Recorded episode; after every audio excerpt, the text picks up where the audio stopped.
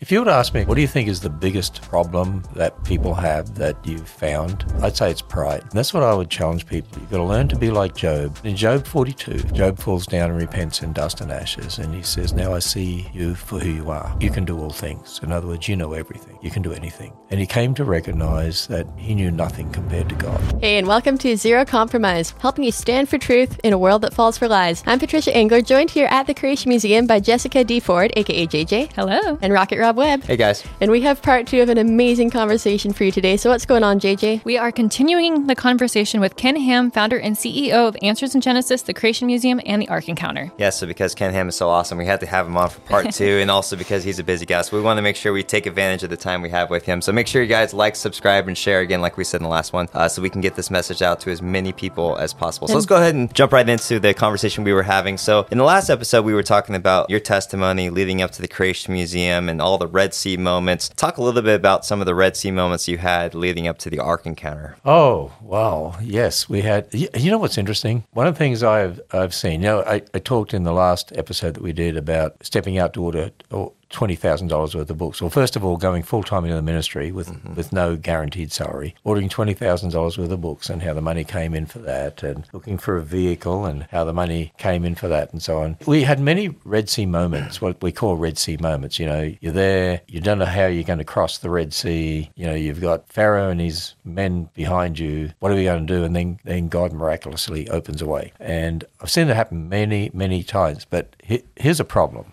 right? As the ministry gets bigger and grows, one of the problems is as Red Sea moments get bigger. And you look back at the times when it was, you know, $20,000 and that was a Red Sea moment, you know, how are we going to get that money? And as God entrusts more to you over time, He expects you to be prepared to do bigger things and trust him in bigger ways. And he brings along bigger battles. So we had many battles over the years, but then as he takes you through battles and you're prepared to step out and do things, you know I notice? The battles get bigger and he is trusting you to be prepared to step out in bigger battles. So to give you one example for the Ark encounter, and it was interesting. The, the devil really tried to stop us building the Ark. Just he tried to stop us building the Creation Museum in many, many ways. We have all sorts of opposition from, from without, from the secular world, and from within the church as well. But with the Ark encounter, without going into too much detail, uh, it's sort of a long story. But the only way to build the Ark, we had to get all the money at once. Because if you didn't, how do you build a wooden structure? And, you know, we realized, stepping to the Creation Museum, we sort of built it as the money came in, mm-hmm.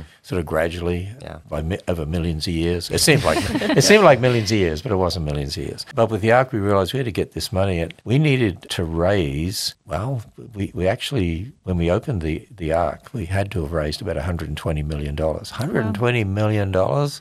That's a big Uh, step up from the 20,000 initially. yeah, from twenty thousand initially, and then the Creation Museum. When we first asked for funds for it, it was it was less than twenty million. Uh, so, and then we gradually increased that a bit too. So. One of the ways we were going to do this was with a bond offering, which is really people giving us loans. And it was our own supporters who actually funded the bond offering. Bond offering is 65 million. The rest had to come from donations. And so we set about to raise the donations and, and to raise a bond offering. Now, the bond offering was going to enable us to to get going. So this is still a step of faith. We didn't have all the money when when we were going to build this, but we knew if we had 65 million, we could get this well underway and we'd trust God to bring the, the other funds in by donations. And so, you know, to to make this work, when we did the bond offering and, and we had to do it, you know, legally and properly and so on, and with all that was required of that. Uh, So there came a time when we would there was a cutoff date, and if you didn't have a certain percentage of that bond offering uh, by that cutoff date, then the whole thing fell through.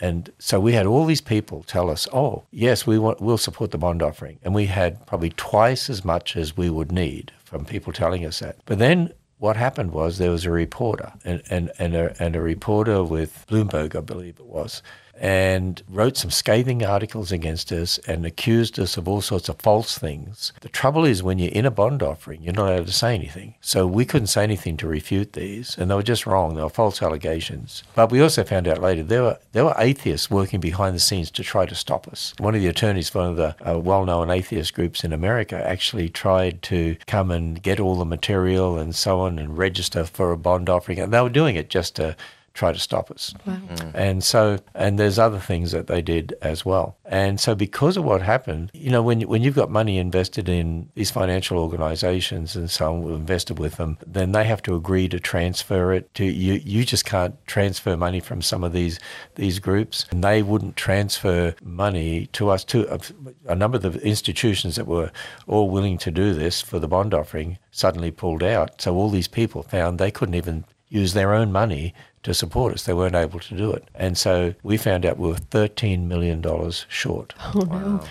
And we had seven days to go before the final cutoff. I thought exam week And- was stressful, but that's that's a Yeah. worse deadline. It was 13 million. Wow. And time. I remember sitting with Joe Byrne, who was the head of advancement, and saying, you know, if God is in this, I just don't believe God's brought us this far with all we've done to for this to fall through. If God's in this, somehow, I have no idea how, somehow he's going to provide this. And so I said, we just need, our responsibility is to tell people. And so we started calling people we knew, uh, meeting with people and sharing with them. And I remember meeting with a supporter in, in Nashville. What happened was there was one foundation that, that we talked to, and they called us and said, Look, by the rules of our foundation, we can only loan you a certain amount of money. And uh, we've already seven million in, but we we will put another four in. That's a max we can do. But that gets it down below 13 to 9. And they said that's to help try because if it's below if it's below 10, they said we think people will will um, will see you know that there's, there's a possible end here. And so I thought, okay, we're down to 9 million. No, that's all. Just Just nine nine million. million. Yeah. and uh, then I met someone I remember in Nashville. Met with him, and he said, "Well, I'll I'll do a million. And uh, so these were these were loans, you know, as part of the bond offering. And anyway, we we came so so we're down to eight, and then other people with what they were willing to do. Oh, what uh, two days two days before, and we're down to seven. okay. Wow. Still. What do we do now? so I remember someone um, and uh, from a foundation who said, if ever you, you know, if you get into trouble, just give me a call. So I called him and said, look, here's where we're at. He said, let me let me talk to everyone. Got back and he said, well, let me let me know by you know by tomorrow how's it going, what you got. And I, I, that's when I called him and said, we're down to seven. And he said, um, okay, let me get back to you. They got back to us and they said, we'll do the seven. Now you say, oh, sigh of relief. No, no, no, no, no. Because you see, the cutoff was at, I think it was 5 p.m. on the Monday, right? And so all that money has to get there by then. Wow. And some of it was smaller amounts, making up, you know, another million and, mm-hmm. and that. And Joe Boone was sitting in the office of the bank waiting because if it didn't come in, then the whole thing fell through. It's like a movie scene. I know. Yes. That's what I was thinking. And 30 minutes before the cutoff, the final amount of money came in. Wow. That is a Red Sea That's moment. Seriously. Wow. That's so cool. And just going through that, depending on God, having faith in God, not compromising, continue to staying strong. That's that's got to be hard. I mean, that's easier said than done, right? Uh, I, I tell you, that was it was stressful. You realize if that hadn't come in within that thirty minutes there, that the ark wouldn't exist. Right. Wow. Yeah. Mm-hmm. That's just Man. that's again, that's the awesome God that we serve. Yeah. I mean, I just keep thinking that again and again. Just that's the amazing God that we serve. And he says, Have faith in me, of course, also be responsible, and I'm gonna take care of you, and I'm gonna take care of your mission. And and like you say a lot in your Fire in My Bones DVD of, you know, you just felt you, you felt ca- called that God was leading you to do mm-hmm. this, and you were like, I'm not gonna give up, I'm gonna keep going. Right. Even though you had so many times where you could have easily given up. I, I believe 99% of people probably would have given up in that position, but you kept going. So I have a burning question though. So Ooh, burning question. I know. So That's on good. this note, so we're talking about like stepping out in faith and doing scary, basically impossible things because you believe that's what God has called you to do. So there might be some young people watching who also maybe have a sense that they want to do something and it's scary, but how do you know if it's God or if it's just you? That's a very good question. You know? um, really good question, and um, I'll answer that in a couple of different ways. Okay. First of all, you know, on deck two of the ark, we have an exhibit called "Who Was Noah." And that exhibit is all about calling. And we talk about the fact that we use artistic license in that exhibit. But the exhibit is saying, you know, Noah was a few hundred years old when God called him to build the ark. And he didn't say, What's an ark? right. He, he didn't say, How do you build a ship? That's not recorded in scripture an- anywhere. And it, the scripture just says, And Noah did all that God commanded him to do. Mm-hmm. Right. So our suggestion is maybe Noah was already a shipbuilder. maybe God had already trained him ready for the ministry. And, you know, they were workers of bronze and iron within seven generations of Adam. So, you know, he he had technology, maybe technology better than what we could ever imagine, who knows. But the, the idea of that exhibit is to challenge people how has God prepared you for ministry? You know, I look back on my own life, the parents he gave me, to bring me up. All the experiences traveling around. My father's a teacher, different towns, churches that were liberal, and because you know we're in little country towns, I only had one church, and my father defending the Christian faith, and then, you know, evolution taught in the church, and then what happened at uh, school when I went to high school, and evolution taught there, and then in the university, and, and then someone giving me some books that gave me some answers, and, and then as a teacher, all of that, I look, God used all of that to prepare me for this ministry. And He gave me a gift of teaching. I believe that is the, the gift that God's given me, and an entrepreneurial spirit. And I would, I would say something else.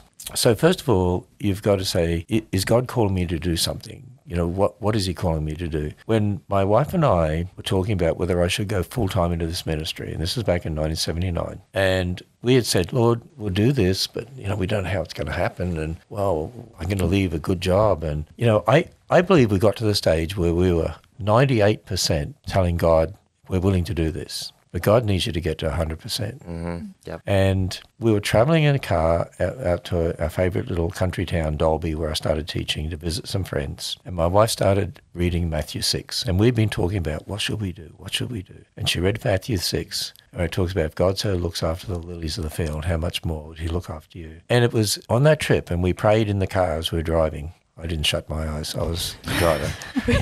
I'm sure the other drivers appreciated that. Yeah, that's it. I'm sure God um, is okay with that. and um, I didn't have enough faith to shut my eyes. yeah.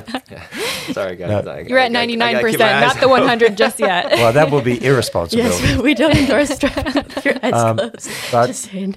we prayed. And I believe that's the time where we said, you know what, Lord? We actually really mean it. If you want us to go full time, I'll go full time. And we had a real peace about that. And then that's when I stepped out and went and told the principal of the school that I believed I, I had to resign um, to go into this ministry. It's interesting because he said to me, Well, wait a minute, this is in the middle of well, it was October, in the sort of the middle of a term, and you can't just leave the kids up in the air and all that. And he said, "Well, I find there mightn't be a teacher available." So then he called me back. I don't know a couple of days later and said, "There's a science teacher actually applied for a job at this school." Uh, he said, "So you can go. It's not a problem." And you know, it's interesting. It was uh, so I so I then officially resigned all that, and then I don't know. I think it was three weeks, two three weeks later, the principal contacted me, and this is before I'd, I'd left, and he said, "Would you reconsider your resignation. He said, because that teacher pulled out. Now, that was an interesting test because I had to say, okay, is this God telling me not to do this or is this the devil trying to stop me from doing it? Is this mm-hmm. the Lord testing me? And I thought, you know what? We made that commitment. We made it. We prayed. And when I went and resigned, the answer was yes. And I talked about it with Mally and we said, you know what? I, there's just so many things that I believe I'm not meant to do that. We just need to pray God will provide a teacher, which he did actually. Mm-hmm. Uh, we, we found out he provided a teacher, but we made that step. And so you got to look at the, the I, I think, you know, number one, you've got to tell the Lord you're willing 100% right. to go where he wants you to go, do what he wants you to do. I did that as a little child when I was about 10 years old, and we had this missionary that my parents had brought in. And he said, for those of you who want to commit your lives to the Lord and go wherever He wants you to go and do whatever He wants you to do to, to sign this piece of paper. So it wasn't just a commitment, yes, I, I trust the Lord, what my parents trained me in. It was, I want to go where you want me to go and do what you want me to do. I found out many years after we were married, actually, that my wife uh, she didn't grow up in a Christian home like me, but her mother sent her to Sunday school. Sunday school, she heard the gospel. And probably about the same time as that happened with me, she heard the gospel and she said, Lord, if, if you did that for me, I want to go where you want me to go and do whatever you want me to do. And she made the same commitment. Yeah. And then hmm. God brought us together. And then that's cool. When we were driving in the car that time, we, and we made the commitment,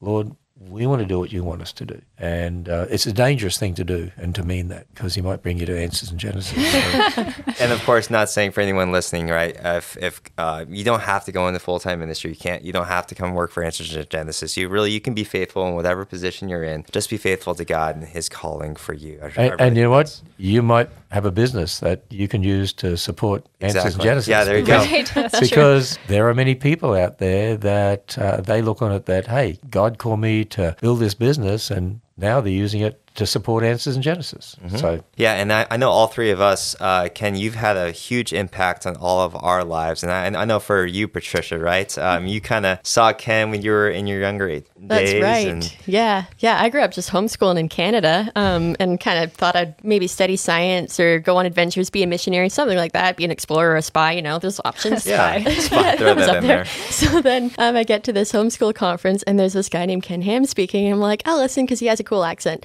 And then, um, and then you're telling me like all this stuff about Genesis, and up till then, I kind of thought that creation science was basically a hobby for retired people. Honestly, like it was for people who liked rocks, but I didn't think that it mattered. But when you explained how everything that I knew to be important depended on Genesis, my mind was so blown, and I was like, this is the most important thing in the universe. I want to be an apologetic speaker like Ken Ham with a less cool accent, but that's okay. And then um, Canadian accent. Yeah, Canadian I mean, yeah. it's something at least. So then, um, Out I, and about. I remember. I don't talk about that. I remember thinking like, why aren't all my friends like also wanting to do apologetics ministry forever? And that was kind of the moment I'm like, I guess this is what I'm called to do. Never thought I'd get to be here, Yeah, yeah. especially being a Canadian. But yeah, the Lord really, you never know how He's going to work. Yeah. absolutely. Yeah, I was rooted in evolution first when I when I was first. The Lord was convicting me slowly of God's word and that there's no neutrality. That I needed to stand on the authority of God's word. And I have heard I had heard of the ministry, but didn't really look into it much. And then um, the Lord was convicting me that I couldn't have one foot in the secular world, one foot in a biblical world. I needed to live all of my life for the Lord. And then He used His word to do that. And I then had started listening to Answers in Genesis a lot. And I actually came up here on a uh, bus tour with VCY Ministry from Wisconsin. And that was the first time I'd ever been to the Ark. And before that trip, actually, my um, older brother had showed me the job for um, my current position. And I was just, that was my 98%. I was like, that sounds cool, but I don't know that I want to do that, Lord. But then I came on the trip, I saw the Ark, I took a creepy picture of you. you were in a meet and greet, and I didn't stand in the line to meet you, but I took a picture and then walked away and was like, that's Ken Ham.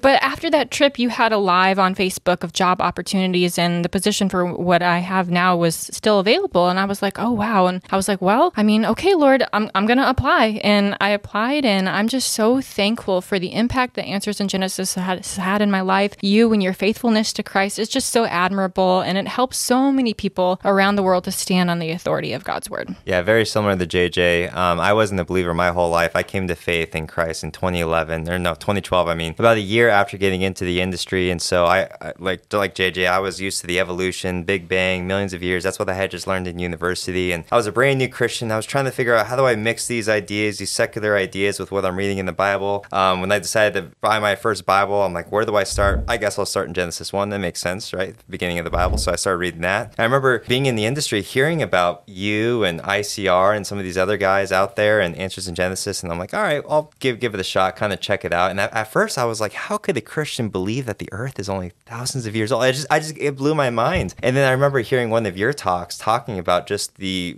the relevance of Genesis, right? Where do we put our authority? And if we accept millions of years, we're accepting millions of years of death and suffering before Adam sitting. And really, that just blew my mind. I was like, wow, okay, I, I need to go back. And then I remember watching you and Bill Nye debate 2014. I think that was really the the moment I started switching my whole perspective on everything and really believing God's word versus man's word. And so, long story short, um, it, it what wasn't the accent that that brought me here that attracted me, but um, but just just your just your stance on biblical authority. I mean, I just I just really I I really admire that, and I wanted to figure out how can I be a part of this ministry. And, and at the time, back in 2020, 2021, the whole aerospace industry at the time was just going completely woke and critical race theory and and all sorts of different things. And so I was already kind of leaning towards leaving anyways and trying to go into full time ministry. And and for me, it was a huge faith jump, just like what, what JJ was talking about. You know, there was happened to be a writer position open on Answers in Genesis. I decided to apply, and I didn't think anything was going to happen from that. And then, long story short, you know, a few months later, I'm flying out to Kentucky, meet with Ken Ham, and all these things started coming about. And I just kept thinking like of ways of God, how can I get out of this? Like, do I really want to do this? I was 98% sure, but I wasn't quite sure. I wanted to move out and leave my whole family behind from Arizona because I was born and raised in Arizona. Both my wife and I were. All of our family are there. Like, this is a huge deal for us. Um, I'm going to be making a lot less money than, than I was before as well. And so, um, yeah,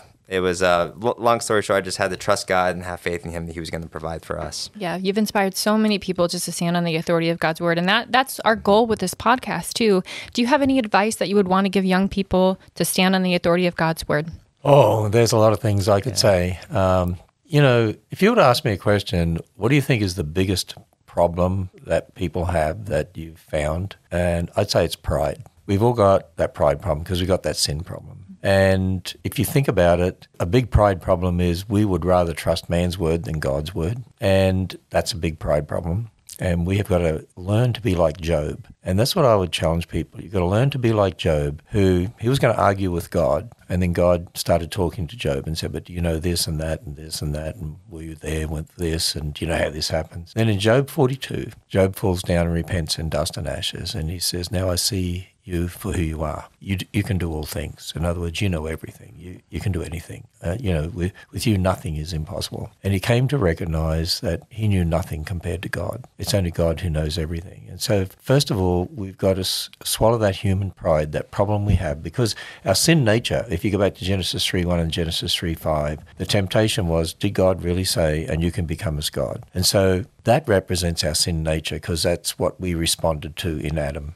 And so our nature is we would rather trust man's word than God's word. We'd rather question God's word and we want to be our own God. We want to assign things for ourselves. And you know, there's other ways in which that comes out too. And one of the things I've seen is so many people whose ministry is destroyed because they have their own personal agendas. They think that they know best. They think that, you know, they want to do what they want to do. And like for the ministry of answers in Genesis, we've always got to look at this is God's ministry. It's not our ministry. It is God's ministry. So what is best for God's ministry? Not what's best for me. What's best for God's ministry? And that reminds me of what my mother always taught us God first, others second, yourself last. And if you want to be faithful to the Lord, then you always need to ask Him, What do you want me to do? And you know, I, there, there, are organizations, and I've seen it in this organization, where there are people God's given talents to, and they're there. And the, and the ministry can grow and it can outgrow your talents, outgrow your gifts. You've got to be prepared to recognize that. And you've got to be prepared to recognize and say, okay, I can't take this to the next level. I need to be content where I am, or God's going to show me something else, but somebody else needs to take this.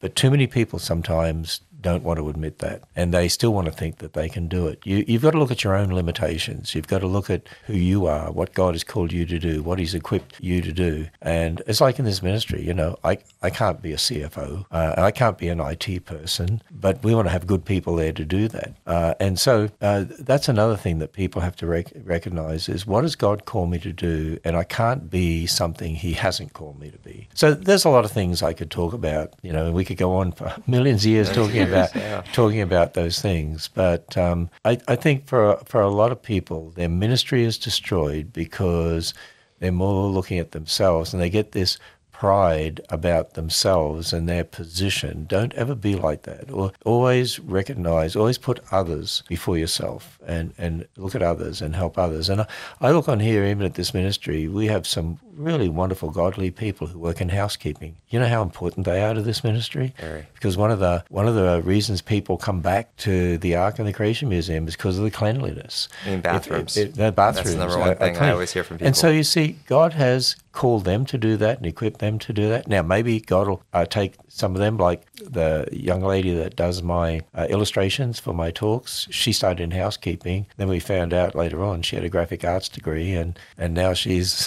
one of our lead illustrators yeah. here for, for my uh, my talks. But maybe God hasn't called you to do that. Maybe God's called you to be, you know, in, in the warehouse or as an IT person or in housekeeping or whatever it is that He's called you to be. And, you know, we, we can continue to seek and say, Lord, is there something else I can do? And maybe He uses that to train you and, and to see if you're willing to do things that then He can take you to another level as well. So that's where we have to be content in all circumstances. Mm-hmm. But we all, you know, my, my father always taught us, whatever you do, do as unto the Lord. And yeah, we read that in Colossians. Um, we read that in other places, Scripture too. But he would always put everything he could into who he was as a school teacher or when he preached in church and he was a lay preacher he would really prepare carefully he, he, we're doing this for the lord we're going to do the best we can and you'll notice here at the ark and the creation museum uh, and that was Patrick Marsh's uh, worldview as well, mm-hmm. and that is whatever we do, we're doing it for the Lord. So why shouldn't we do it the best we can. That's some solid advice there. And we have a couple more resources here we want to show you guys if you guys want to learn more about this and, and really the heartbeat of our ministry here. Well, I'd say um, this really is a cutting edge